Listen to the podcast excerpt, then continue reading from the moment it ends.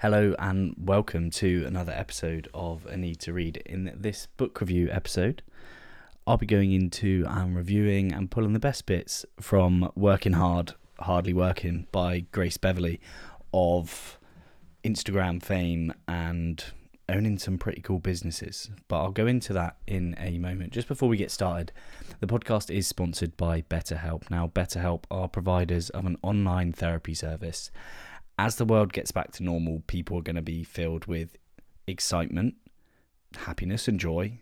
And there's also going to be some of us, some of you, some of anyone, filled with anxiety or fear of things going back to normal. Um, the because we're so unsure of how things are going to be, those feelings are going to show up for people. And of course, just in general, regardless of when you're listening to this, your life might have a little bit too much sadness or a little bit too much anxiety, or you might not be able to plan well. Essentially, you might need a therapist. And if you do need a therapist, then BetterHelp have the solution for you. It is cheaper than standard face to face counselling. Once you've done the questionnaire online, you're put in touch with a therapist within about 48 hours, which is pretty quick in comparison to most other methods.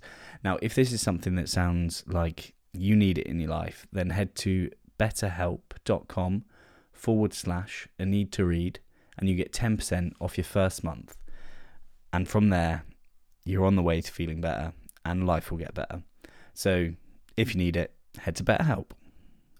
But with the ads out of the way, let's get into this because I did enjoy reading this book. I think, especially for people in my generation, my generation being in between the ages of 20 or late teens to 30 ish. This book is screaming at you because we are a generation of confused people who can't quite work out whether we want to do fuck all or whether we want to work really fucking hard.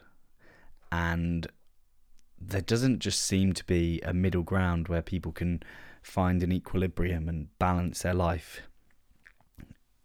Let's just introduce you to working hard hardly working. The subtitle of the book is How to Achieve More, Stress Less, and Feel Fulfilled. Now, those are three things I think everyone kind of wants to do. I think when it comes to achieving more, everyone does have ambitions. Everyone wants to achieve certain things in your life, and whichever part of your life those are in, like you've got goals and aspirations. And that stress, no one wants to stress.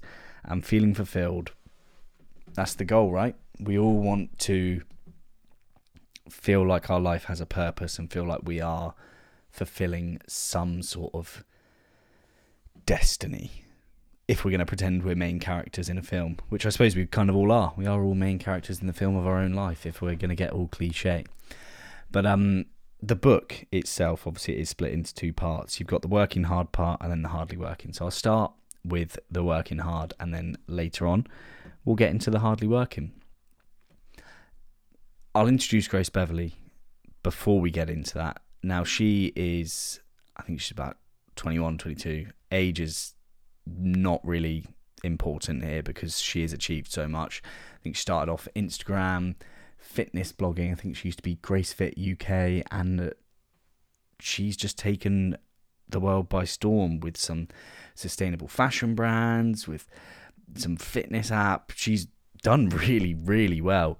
Went to um, Oxford or Cambridge and seems like she's just cracked it in terms of business. And she goes into a little bit about that in the book. There's a lot of anecdotes about her life and her sort of situation. And of course, this is where the haters will come in because the haters will be like, oh, well, that's privilege. That's privilege. Well, look, you can't achieve stuff without actually doing it, um, regardless of your privilege. Obviously, it does help but you still have to work hard regardless of whatever privilege it is. And I think unfortunately there is there are people out there at the moment who like to shit on people because they've got privilege and they say well you, you weren't born in Pakistan and no one's trying to bomb your house so let's just take a little bit away from your success. And I don't agree with that.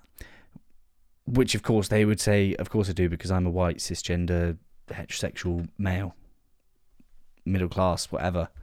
Um, but I just want to acknowledge that she actually acknowledges her privilege in the book, and then just moves on, which is quite good. Maybe focus on her privilege a little bit too much, but I suppose you, if you're trying to please people, then that is what you do just to avoid criticism. I would ignore reviews that you've seen of this on the internet because I think some haters have gone online before they've even read the book and just like chat shit about it, which I think is so unfair. There are some proper losers out there in the world, and some of them have attacked the Goodreads of working hard and hardly working, which is a bit harsh, if you ask me. So the book starts with a story of just working really, really hard and trying to juggle too many things and trying to have too much on your plate, which I think is all too common. And I'll just pull a quote from the book to begin with. It says, Acting like you know more than you do is unhelpful rather than clever. That you're always going to feel like you're doing and achieving less than everyone else. And that self care is more often finally doing things that you're putting off. So, shout out to the people that think they can do everything and won't delegate or hand off responsibility for someone else because they're control freaks. Hello to probably me um, and some other people that I know. I think relinquishing control a little bit and delegating is quite hard, but obviously it is very important. So that's something that she acknowledges at the start of the book, which I think everyone kind of needs to get into their head. Um, when it comes to working hard, obviously people tend to work hard in whatever they're doing, unless you're just a bit lazy or if you just don't like what you're doing, which is all too common. There are so many people just pushing, pushing, and pushing at something they don't even really want to achieve in deep down.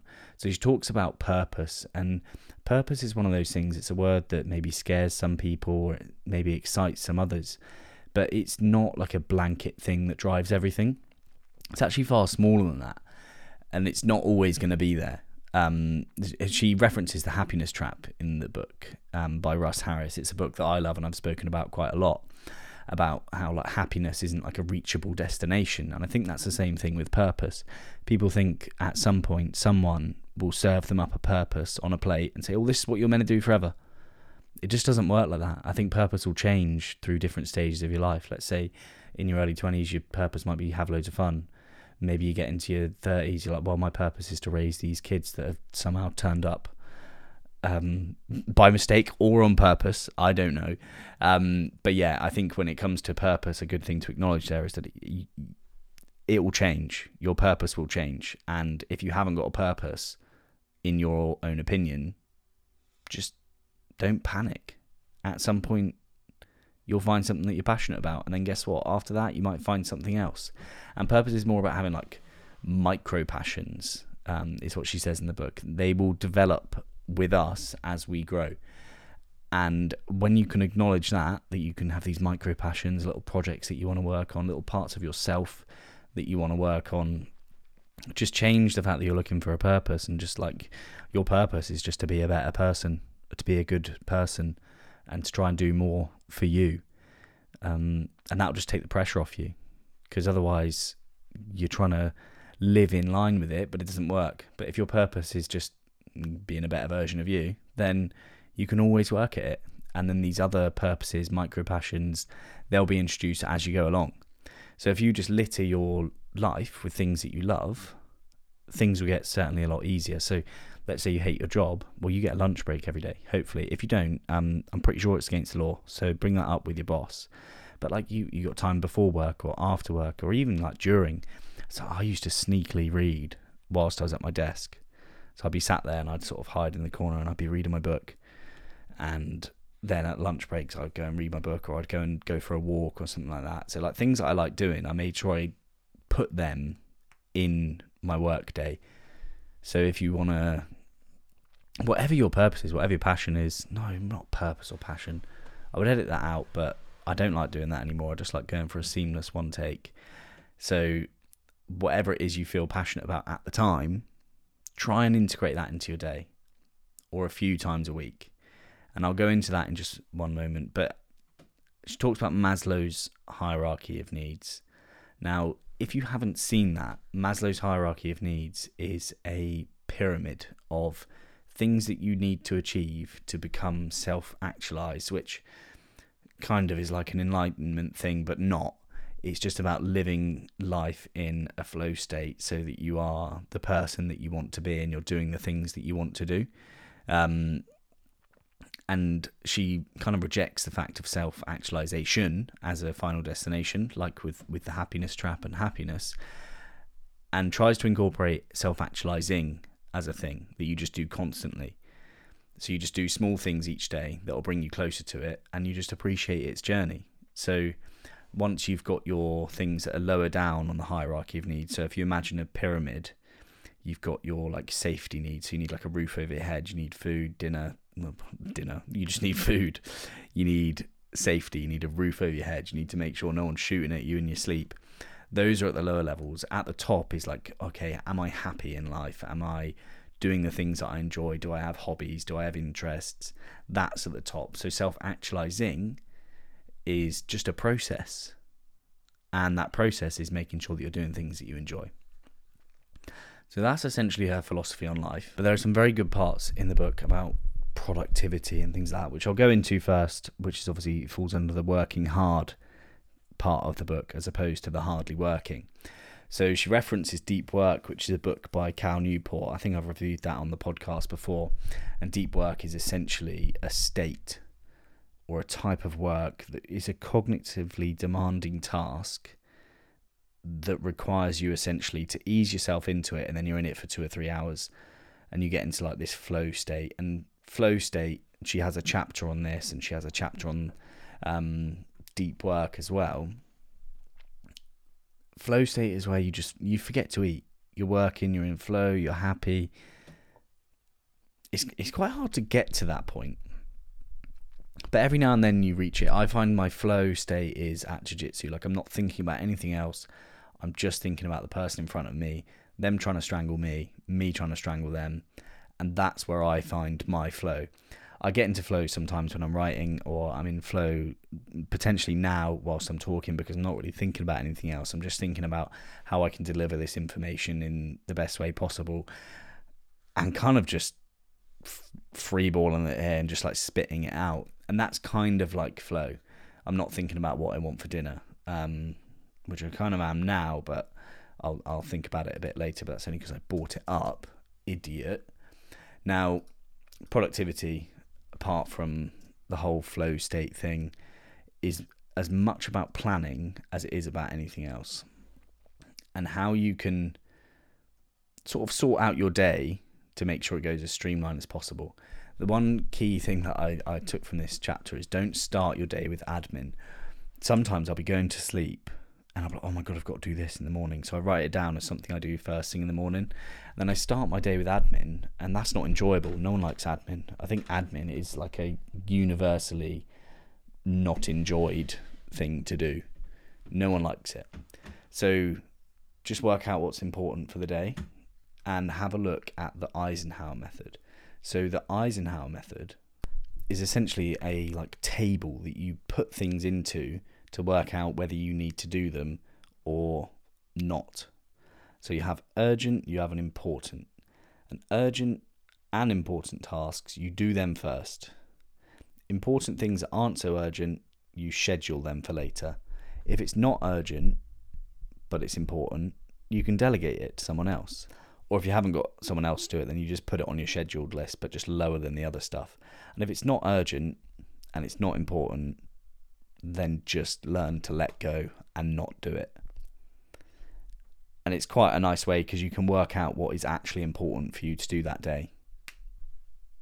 And that's always good because you want to do the urgent, important things first. If it's not urgent, just don't don't procrastinate and do it because you are avoiding the things that are urgent. Another interesting part about the productivity is she said to do a to-do table so you split your to do list into a table, and there's like tasks that you need to do straight away, there's tasks that you need to do later, and there's bigger tasks. And you, you kind of work out like how long is the task going to take, how long is this going to take, and it's far more important than just doing a list of like, oh, put washing out, uh, empty dishwasher, um, take the kids to school, go for a swim. You're just putting things down there. There's no order. There's no sense of, oh, this is more important than this. So when you do a to do table, you can actually work out what's better for you to do when. And it's kind of like the Eisenhower method, and it kind of expands on that. But there's one rule that I particularly liked that was if it takes two minutes, just do it straight away. Don't let it uh, clutter your mind.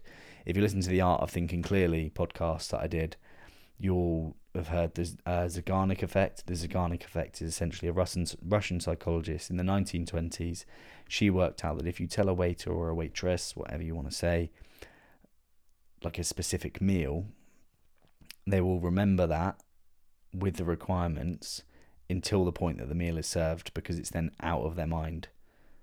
So your brain will hold on to things that you're not doing, therefore cluttering your mind and we don't like mind clutter. So if it takes less than two minutes, just do it straight away.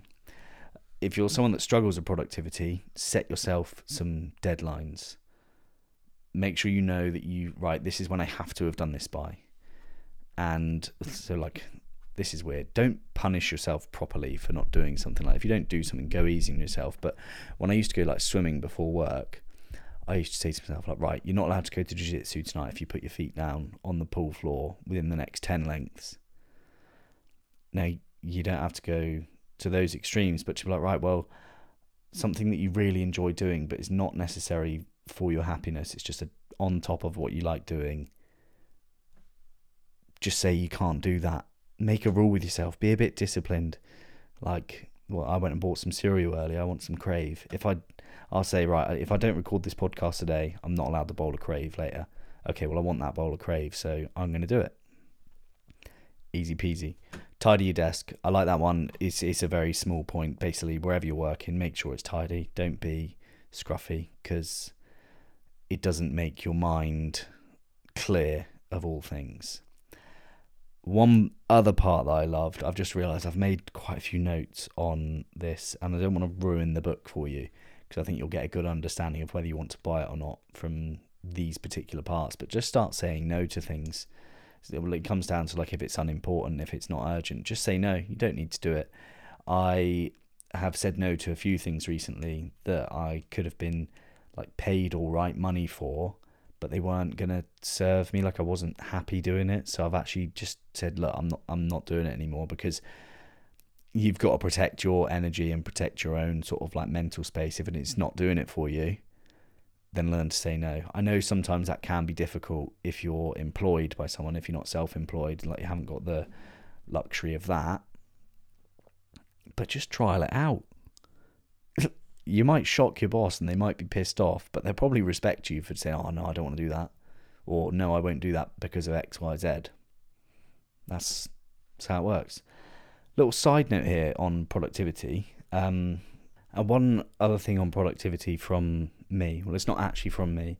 It's from my girlfriend. Oh, guys, I've got a girlfriend, so that's a that's a shout out to me for doing that. I've I've, I've achieved something there. I've opened myself up again emotionally, which which is pretty cool. Um, if I'm honest. So yeah, so my girlfriend told me about this. It's called a dot method. So essentially, when you're writing down your tasks for the week on, say, like a Sunday or something like that, you draw a little dot next to each thing. And then when you don't, you've done it, you get to fill out the dot. Now, I know ticking things off is really cool, but have you ever tried filling in a dot? Oh, it hits differently. So, say for this week, I've written down, like, right, record two book review episodes. So I've got two dots. I'll do like yoga three times, three dots exercise five times. Yoga, actually, I'm counting as exercise. I suppose it does count as exercise, but everyone views things differently, don't they? Uh, I've got five dots there. And when you're filling these out, you've got like a an actual way to track it as opposed to just ticking stuff off. It's probably no different a dot and a tick, but it just feels a little bit different. So try it out. Um, and then at the end of the week you can look at all your full dots and you can feel like an absolute legend for it. And yeah everyone likes feeling like a legend don't they one quick thing before we move on to the hardly working part of the book, which is it is shorter than the working hard, but I suppose it kind of kind of has to be, is about defining success for you. And I suppose this like comes back to like purpose. People always like, oh my god, I don't know what success looks like for me, or they're working towards a success of someone else. And a quote from the book is she says, ultimately your story is about you, not the people you follow or your colleagues, or your old classmates. Until you define what success is for you, you're going to be fighting a losing battle. So it's so important to kind of realize what is going to make you successful in your mind. If I got a Ferrari, I wouldn't consider myself successful. But if someone else got a Ferrari, they would be absolutely buzzing. They feel like they've cracked it. But I'm just not interested in cars, especially not fast ones. I hate going fast on things um, with engines. I said that as if I'm like a really fast runner. I'm absolutely not. Um, I don't like going fast on anything, basically. So if I had that, that wouldn't be success for me. So if I was looking at everyone else getting all these really nice fast cars, and I'm like, oh, I'm not successful because I haven't got what they got. It's a losing battle, isn't it? Um, so yeah, so like, think about it. Be mindful. Who do you follow on Instagram? Like, are they just show offy or not necessarily show offy? Because like, fair play. If that's what you're into, that's what you're into. But just make sure you're following people that are in line with your values and stuff like that. It's important. Right, hardly working. Productivity is it can be toxic and she talks about toxic positivity and like hustle porn in the book because on Instagram people are like, I'm getting up at 5 a.m. I'm so fucking cool. Like I often get up at 5 a.m. but it's not because I love the hustle or the like grind of the morning. It's just like it's just that's where my body clock is. Like it's not forced. I don't like get up at five and like take a picture of my watch and go, hey, this is what I'm doing. Productivity is way more about like actually doing stuff than just being awake for the longest. Because it's so unhealthy to be awake for the longest. I'm lucky I'll go to bed real early. I haven't got any like kids or anything that make me stay up or get me up in the middle of the night. I go to sleep probably about nine o'clock every evening. And then I'm up at five, so that's eight hours. Brilliant. So just make sure like you're not doing too much. Make sure you're not just like getting up for the sake of it to be that productive person that just gets up at five and then sits there scrolling for an hour, but just says, "Oh, it's all right. Well, I got up at five. Pretty cool." You're just doing yourself a disservice, and you're probably actually doing a disservice to other people as well because you just be a bit fucking miserable. So do what makes you happy, essentially. Um, hardly working essentially comes down to self care, from what I've gathered from the book. Like taking days off. Um, she goes into a part about how like British culture and working culture, they sort of look at days off as if they're a bad thing. Um, like people would rather push it to the point until they're actually properly ill than take a day off before they get properly sick. Like you know when you feel like you got a cold coming on. I know it's a bit different nowadays. Like when you feel like you got a cold coming on at the moment, you're like, oh my god, have I got the coronavirus? Um, and that's just the likelihood is that you haven't, but you just you're getting a cold because you're overworked or you you run down and you're not eating your tender stem broccoli or something like that. So days off, don't fall victim to being like I worked so hard it made me ill because it's not cool. It's not big and it's not clever not to treat you like a child, you know. But um, you got to make sure that you're looking after yourself. And when it comes to self care, like that, you have to plan it. She says there's as much planning and preparation in self care as there is in productivity, and I think that's quite true. Like going back to that dot list, like I have something fun, and it's a very ambiguous term, but three times a week. I'd love to do something fun every day, but if I'm going to be realistic myself, if I do something fun three times a week, be that skateboarding or this week I'm going to go paddleboarding or um, I, I don't know whatever's fun for you just try and schedule something like that in three times a week because it's so important that you're taking care of yourself and that you're happy because if you're not taking care of yourself and you're not happy you're unable to maybe take care of people that might need that from you or might expect that from you and you can't pour from an empty cup. Everyone knows that. So take note of when you're feeling good as well. Like, uh, what are the things that you do when you feel at your best? What are the things you are doing that make you feel just a sense of calm. Make a note of them and do them more often and schedule it in. Just because it's in your diary doesn't mean that it has to be a task that you don't want to do. If it's in your diary, it like it doesn't have to be work. I think people keep their diary exclusively for work. Maybe that was just me up until I read this book, but you got to schedule it. It will help. And think about just doing nothing every now and then as well. Um, the Book of Rest is a brilliant book to read if you struggle to switch off and if you struggle to do nothing, because it will give you the techniques and the tools and the understanding of why it's important just to not do anything every now and then and not like sitting and meditating and not um, focusing on anything or focusing on your breath, like literally just doing nothing. Just sit there and do nothing. Try that for 10 minutes a day. Don't focus on anything and just sit there and just let whatever thoughts come up, come up. It's kind of how I meditate now. Like I sit there for an hour and I just see. I just see what turns up. What am I worried about today? Or what am I looking forward to today? Okay, that's cool. That thought has gone. What's next? Okay, oh no, my hips are hurting you just kind of don't focus on anything and just see what comes up and you feel really good after obviously because um, that's kind of how these things work when you are doing nothing or when you're actually resting properly you do feel a little bit more recharged afterwards. So who knew that? Hopefully some of you. It's just there's there's not too much to say on the working hard part. Like it was good. There was a lot more sorry the hardly working part. There was a lot more on the working hard than there was hardly working.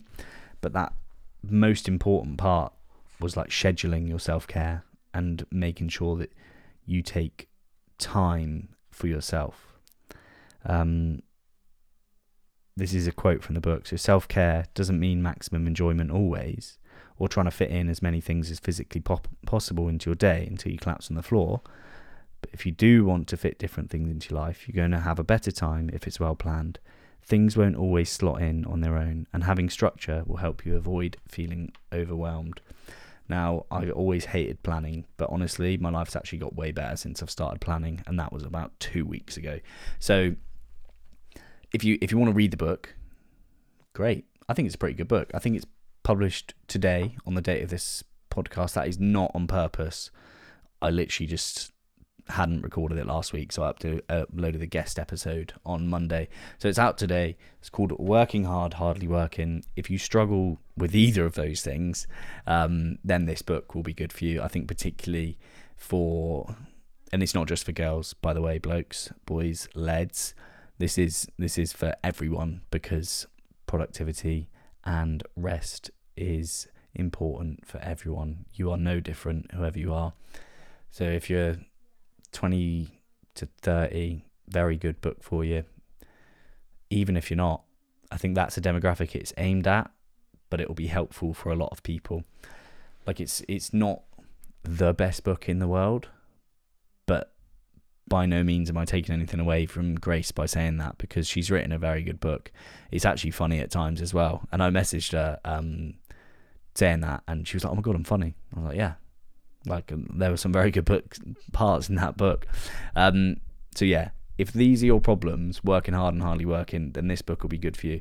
If you feel that you've got everything pretty well planned out and well structured, and you're not pouring from an empty cup and you're working hard when you need to and you're taking rests when you need to, then the book isn't going to be for you. But if you don't know how to do that, which I'm going to say is probably quite a lot of people, um, then go and grab the book because it's not even that big. It's like maybe just under 200 pages, or like very, very slightly over. Short read, easy read, quite funny, very helpful. That's all I've got to say about it. So thank you very much for listening to the episode. I'll be back. I've got some good guests coming on the podcast soon. And like I'm so excited to chat to them. It's going to be some intimidating conversations for me. Like it's going to push me intellectually. Um, one of them, I'll give you a hint to who it is, is going to push me in terms of humour. I'm going to have to try and be funny. No, I won't try and be funny. Basically, his name is begins with R and rhymes with Tussle Kane, and he's a comedian. So his name is Russell Kane. I'm just buzzing to have him on. So that episode will be out soon. I've got an episode coming out on grief. I've got an episode coming out on nutrition and eating habits, and I'm going to have an episode coming out very soon on conspiracy theories and books for that. So a pretty wide range of topics. I'm super excited to get them recorded. Hopefully you'll be excited, or just you'll just like listening to them. You don't have to be excited. Um, go and get excited about something else. The world's kind of opening up a little bit at the moment, so hopefully you're enjoying yourselves. Don't forget about podcasts. Don't forget about books. If you need therapy, go to betterhelp.com forward slash a need to read. That seemed particularly blunt, but honestly, if you are struggling with anything, therapy will change your life. It's changed mine, and that's why I have no trouble encouraging absolutely everyone I know to go. So, love you all. Goodbye. Love you. Bye.